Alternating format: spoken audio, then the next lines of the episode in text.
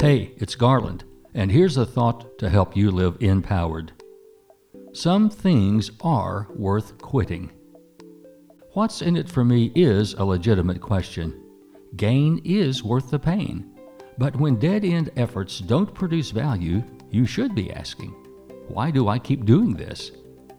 Here are some things worth quitting now toxic relationships where you can walk away, foods that taste good but make you sick or obese, anything that fills your mind and heart with hate instead of love, and unnecessary repetitive activities you've just kept doing. Replace these dead end activities with positive, life building habits that will pay off now and later.